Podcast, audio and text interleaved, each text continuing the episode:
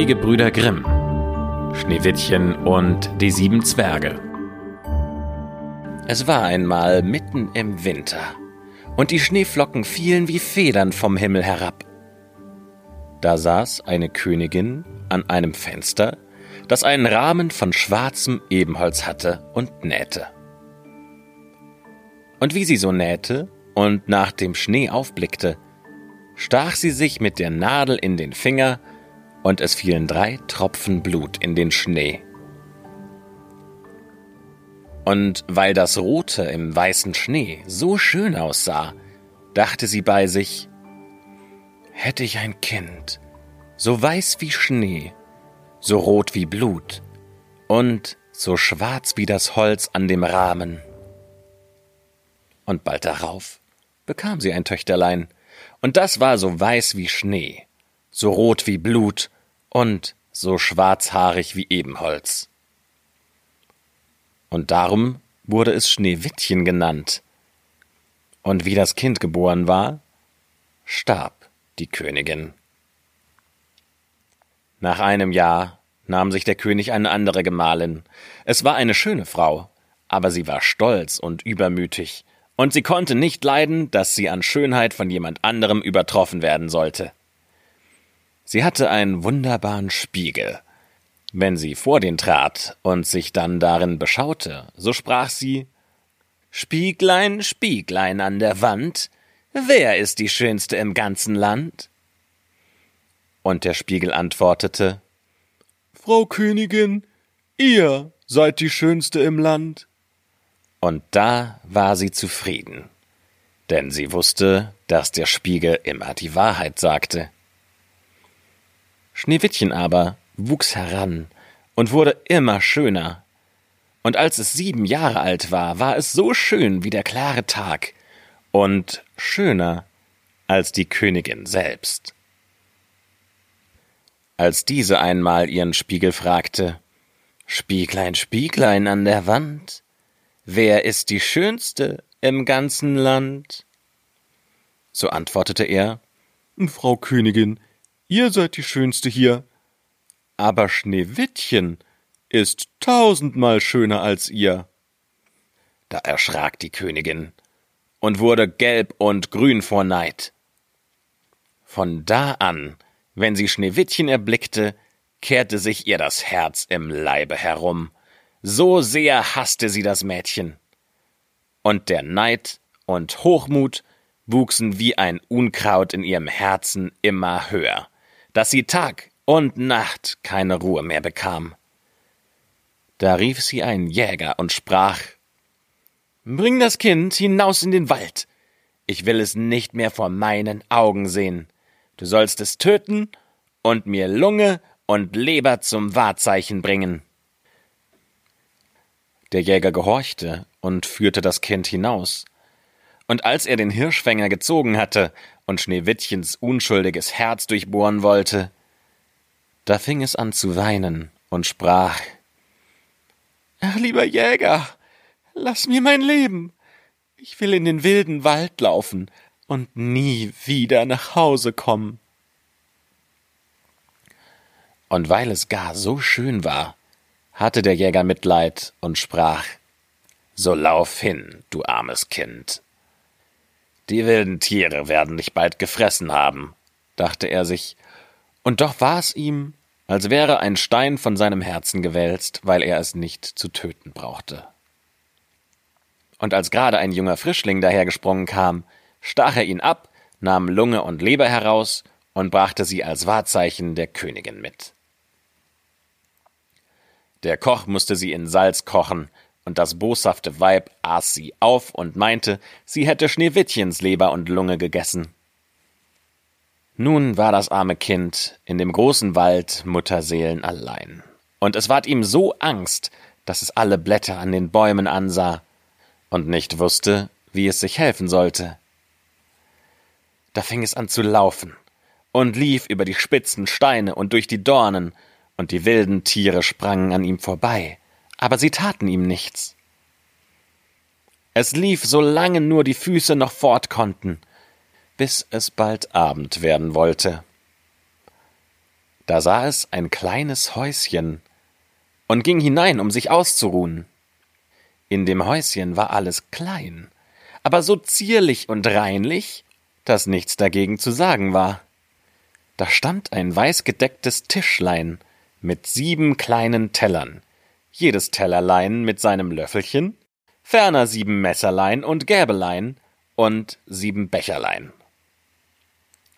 An der Wand waren sieben Bettlein nebeneinander aufgestellt und schneeweiße Laken darüber gedeckt. Weil Schneewittchen so hungrig und durstig war, aß es von jedem Tellerlein ein wenig Gemüse und Brot und trank aus jedem Becherlein einen Tropfen Wein, denn es wollte nicht einem alles wegessen. Danach, weil es so müde war, legte es sich in ein Bettchen. Aber keins passte, das eine war zu lang, das andere zu kurz, bis es endlich das siebente erreicht hatte, und darin blieb es liegen. Es befahl sich Gott und schlief ein. Als es ganz dunkel geworden war, da kamen die Herren von dem Häuslein, das waren die sieben Zwerge, die in den Bergen nach Erz hackten und gruben.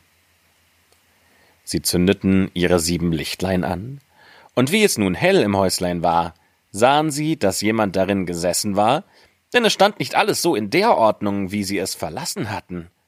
Der erste sprach Wer hat auf meinem Stühlchen gesessen? Der zweite Wer hat von meinem Tellerchen gegessen? Der dritte Wer hat von meinem Brötchen genommen? Der vierte Wer hat von meinem Gemüschen gegessen? Der fünfte? Wer hat mit meinem Gäbelchen gestochen? Der sechste? Wer hat mit meinem Messerchen geschnitten? Der siebte? Wer hat aus meinem Becherlein getrunken? Dann sah sich der erste um und sah, dass auf seinem Bett eine kleine Delle war. Da sprach er Wer hat in mein Bettchen getreten? Die anderen kamen gelaufen und riefen In meinem hat auch jemand gelegen. Der siebente aber, als er in sein Bett sah, erblickte Schneewittchen, das darin lag und schlief. Nun rief er die anderen, die kamen herbeigelaufen und schrien vor Verwunderung, holten ihre sieben Lichtlein und beleuchteten Schneewittchen. Ei du mein Gott, ei du mein Gott, riefen sie. Was ist das Kind so schön? Und hatten so große Freude, dass sie es nicht aufwecken, sondern im Bettlein fortschlafen ließen. Der siebente Zwerg aber schlief bei seinen Gesellen, bei jedem eine Stunde, und dann war die Nacht vorüber. Als es Morgen war, erwachte Schneewittchen, und wie sie die sieben Zwerge sah, erschrak es. Sie waren aber freundlich und fragten Wie heißt du? Ich heiße Schneewittchen, antwortete es. Wie bist du in unser Haus gekommen? sprachen weiter die Zwerge.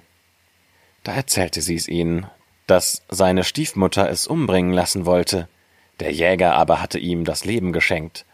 Und da wär es gelaufen, den ganzen Tag, bis es endlich ihr Häuslein gefunden hatte. Die Zwerge sprachen Willst du unseren Haushalt versehen, kochen, betten, waschen, nähen und stricken? Und willst du alles ordentlich und reinlich halten? So kannst du bei uns bleiben, und es soll dir an nichts fehlen. Oh ja, sagte Schneewittchen, von Herzen gern, und blieb bei ihnen. Es hielt ihnen das Haus in Ordnung. Morgens gingen die Zwerge in die Berge und suchten Erz und Gold, abends kamen sie wieder, und da musste ihr Essen bereit sein. Den ganzen Tag über war das Mädchen alleine.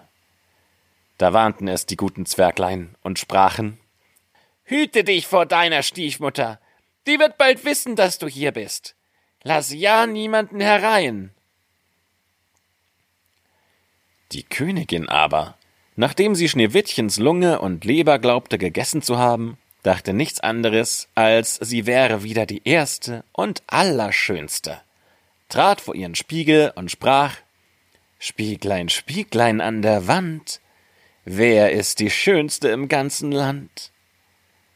Da antwortete der Spiegel, Frau Königin, ihr seid die Schönste hier. Aber Schneewittchen oben in den Bergen, bei den sieben Zwergen, die ist noch tausendmal schöner als ihr. Da erschrak sie, denn sie wusste, dass der Spiegel keine Unwahrheit aussprach und merkte, dass der Jäger sie betrogen hatte und Schneewittchen noch am Leben war. Und da sann sie und sann sie aufs Neue, wie sie es umbringen wollte. Denn solange sie nicht die Schönste war im ganzen Land, ließ ihr der Neid keine Ruhe. Und als sie sich endlich etwas ausgedacht hatte, färbte sie sich das Gesicht und kleidete sich wie eine alte Krämerin und war nicht wiederzuerkennen. In dieser Gestalt ging sie über die sieben Berge zu den sieben Zwergen, klopfte an die Türe und rief Schöne Ware, schöne Ware. Schneewittchen guckte zum Fenster heraus und rief Guten Tag, liebe Frau. Was habt ihr zu verkaufen? Gute Ware, antwortete sie. Schnürriemen in allen Farben. Und holte einen hervor, der aus bunter Seide geflochten war. Diese ehrliche Frau kann ich hineinlassen, dachte Schneewittchen, riegelte die Türe auf und kaufte sich den hübschen Schnürriemen. Kind, sprach die Alte, wie du aussiehst. Komm, ich will dich einmal ordentlich schnüren. Schneewittchen hatte keine Angst, stellte sich vor sie und ließ sich mit dem neuen Schnürriemen schnüren. Aber die Alte schnürte geschwind und schnürte so fest, dass dem Schneewittchen der Atem verging und es für tot hinfiel. Nun bist du die Schönste gewesen, sprach sie und eilte hinaus. Nicht lange darauf, zur Abendzeit, kamen die sieben Zwerge nach Hause.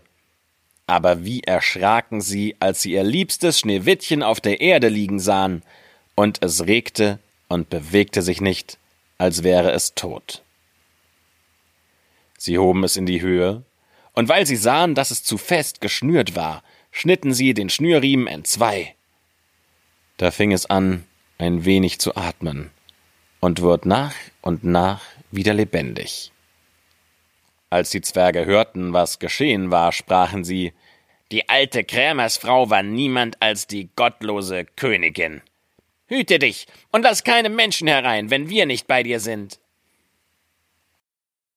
Das böse Weib aber, als es nach Hause gekommen war, ging vor den Spiegel und fragte Spieglein, Spieglein an der Wand, wer ist die Schönste im ganzen Land? Frau Königin, ihr seid die Schönste hier. Aber Schneewittchen über den Bergen bei den sieben Zwergen, die ist noch tausendmal schöner als ihr. Als sie das hörte, lief ihr alles Blut zum Herzen. So erschrak sie, denn sie sah wohl, dass Schneewittchen wieder lebendig geworden war. Nun aber, sprach sie, will ich etwas aussinnen, das dich zugrunde richten soll und mit Hexenkünsten, die sie verstand, machte sie einen giftigen Kamm.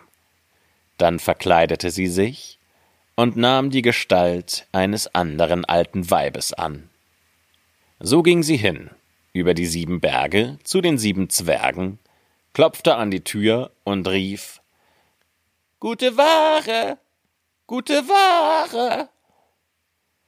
Schneewittchen schaute heraus und sprach Geht nur weiter, ich darf niemanden hereinlassen. Das Ansehen wird dir aber doch noch erlaubt sein, sprach die Alte, zog den giftigen Kamm heraus und hielt ihn in die Höhe. Da gefiel er dem Kinde so gut, dass es sich betören ließ und die Tür öffnete. Als sie des Kaufs einig waren, sprach die Alte Nun will ich dich aber einmal ordentlich kämmen.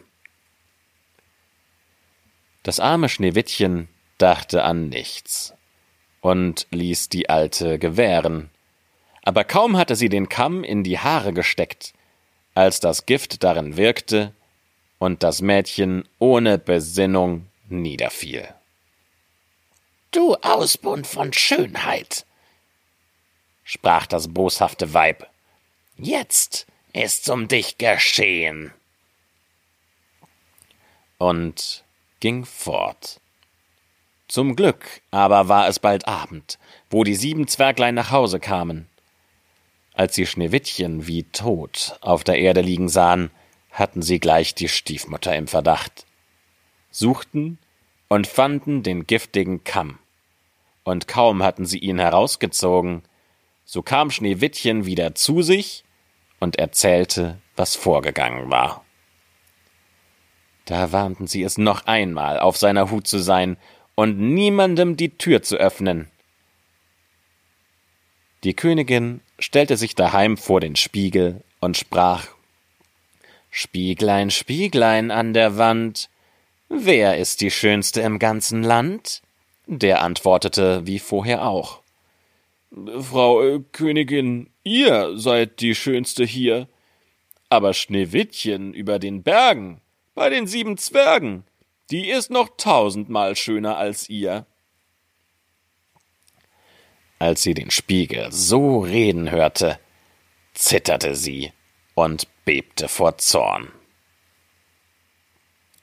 Schneewittchen soll sterben, rief sie, und wenn es mein eigenes Leben kostet. Daraufhin ging sie in eine ganz verborgene, einsame Kammer, wo niemand hinkam, und machte sich einen giftigen, giftigen Apfel. Äußerlich sah er schön aus, weiß mit roten Backen, so dass jeder, der ihn erblickte, Lust darauf bekam. Aber wer ein Stückchen davon aß, der musste sterben. Als der Apfel fertig war, färbte sie sich das Gesicht und verkleidete sich in eine Bauersfrau, und so ging sie über die sieben Berge zu den sieben Zwergen. Sie klopfte an. Schneewittchen streckte den Kopf zum Fenster heraus und sprach Ich darf keine Menschen mehr einlassen, die sieben Zwerge haben es mir verboten. Mir auch recht, antwortete die Bäuerin. Meine Äpfel will ich schon loswerden. Da, einen will ich dir schenken. Nein, sprach Schneewittchen, ich darf nichts annehmen. Fürchtest du dich vor Gift? sprach die Alte. Siehst du, da schneide ich den Apfel in zwei Teile. Isst du den roten Teil. Den weißen will ich essen. Der Apfel war aber so künstlich gemacht, dass die rote Hälfte alleine vergiftet war. Schneewittchen schaute den schönen Apfel an und als es sah, dass die Bäuerin davon aß, so konnte sie nicht länger widerstehen, streckte die Hand aus und nahm die giftige Hälfte. Kaum aber hatte es einen Bissen davon im Mund, so fiel es tot zur Erde nieder. Da betrachtete es die Königin mit grausigen Blicken und lachte überlaut und sprach Weiß wie Schnee, rot wie Blut, schwarz wie Ebenholz. Diesmal können dich die Zwerge nicht wieder erwecken. Und als sie daheim den Spiegel befragte, Spieglein, Spieglein an der Wand, wer ist die Schönste im ganzen Land? So antwortete er endlich, Frau Königin, ihr seid die Schönste im ganzen Land. Da hatte ihr neidisches Herz Ruhe. Zumindest so gut ein neidisches Herz Ruhe haben kann. Die Zwerglein, wie sie abends nach Hause kamen, fanden Schneewittchen auf der Erde liegen, und es ging kein Atem mehr aus seinem Mund, und es war tot. Sie hoben es auf, suchten, ob sie etwas Giftiges fänden, schnürten es auf, kämmten ihm die Haare, wuschen es mit Wasser und Wein. Aber es half alles nichts. Das liebe Kind war tot und blieb tot. Sie legten es auf eine Bahre und setzten sich alle Siebende daran und beweinten es und weinten drei Tage lang. Da wollten sie es noch begraben, aber es sah so frisch aus wie ein lebendiger Mensch und hatte noch seine schönen roten Backen. So sprachen die Zwerge, das können wir nicht in die schwarze Erde versenken, und ließen einen durchsichtigen Sarg von Glas machen, dass man es von allen Seiten sehen konnte, legten es hinein und schrieben mit goldenen Buchstaben seinen Namen darauf und dass es eine Königstochter wäre. Dann setzten sie den Sarg hinaus auf den Berg, und einer von ihnen blieb immer dabei und bewachte ihn, und die Tiere kamen auch und beweinten Schneewittchen, erst eine Eule, dann ein Rabe, zuletzt ein Täubchen. Nun lag Schneewittchen lange, lange Zeit in dem Sarg und verweste nicht, sondern sah aus, als wenn es schliefe. Denn es war noch so weiß wie Schnee, so rot wie Blut und so schwarzhaarig wie Ebenholz. Es geschah aber, dass ein Königssohn in den Wald geriet und zu dem Zwergenhaus kam, da zu übernachten. Er sah auf dem Berg den Sarg und das schöne Schneewittchen darin und las, was mit goldenen Buchstaben darauf geschrieben war. Da sprach er zu den Zwergen Lasst mir den Sarg, ich will euch geben, was ihr dafür haben wollt. Aber die Zwerge antworteten Wir geben ihn nicht, nicht für alles Geld in der Welt. Da sprach der Prinz So schenkt mir ihn. Ich kann nicht leben, ohne Schneewittchen zu sehen. Ich will es ehren und hochachten, als wäre sie mein Liebstes. Wie er so sprach, empfanden die guten Zwerglein Mitleid mit ihm, und sie gaben ihm den Sarg. Der Königssohn ließ ihn nun von seinen Dienern auf den Schultern vortragen. Da geschah es, dass sie über einen Strauch stolperten, und von dem Schüttern fuhr der giftige Apfelgrütz, den Schneewittchen abgebissen hatte, aus dem Hals. Und nicht lange, so öffnete es die Augen, hob den Deckel vom Sarg in die Höhe und richtete sich auf und war wieder lebendig. Ach Gott, wo bin ich? rief es. Der Königssohn sagte voll Freude Du bist bei mir. Und erzählte, was sich zugetragen hatte, und sprach Ich hab dich lieber als alles auf der Welt. Komm mit mir in meines Vaters Schloss. Du sollst meine Gemahlin werden.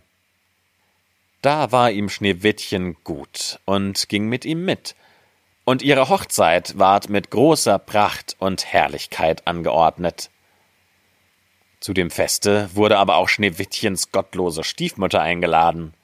Wie sie sich nun mit den schönen Kleidern angetan hatte, trat sie vor den Spiegel und sprach Spieglein, Spieglein an der Wand, wer ist die Schönste im ganzen Land?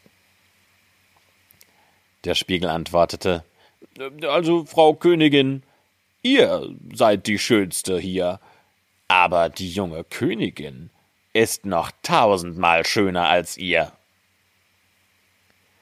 Da stieß das böse Weib einen Fluch aus und ward ihm so Angst, so Angst, dass sie sich nicht zu lassen wusste. Sie wollte erst gar nicht auf die Hochzeit kommen. Doch es ließ ihr keine Ruhe. Sie musste fort und die junge Königin sehen.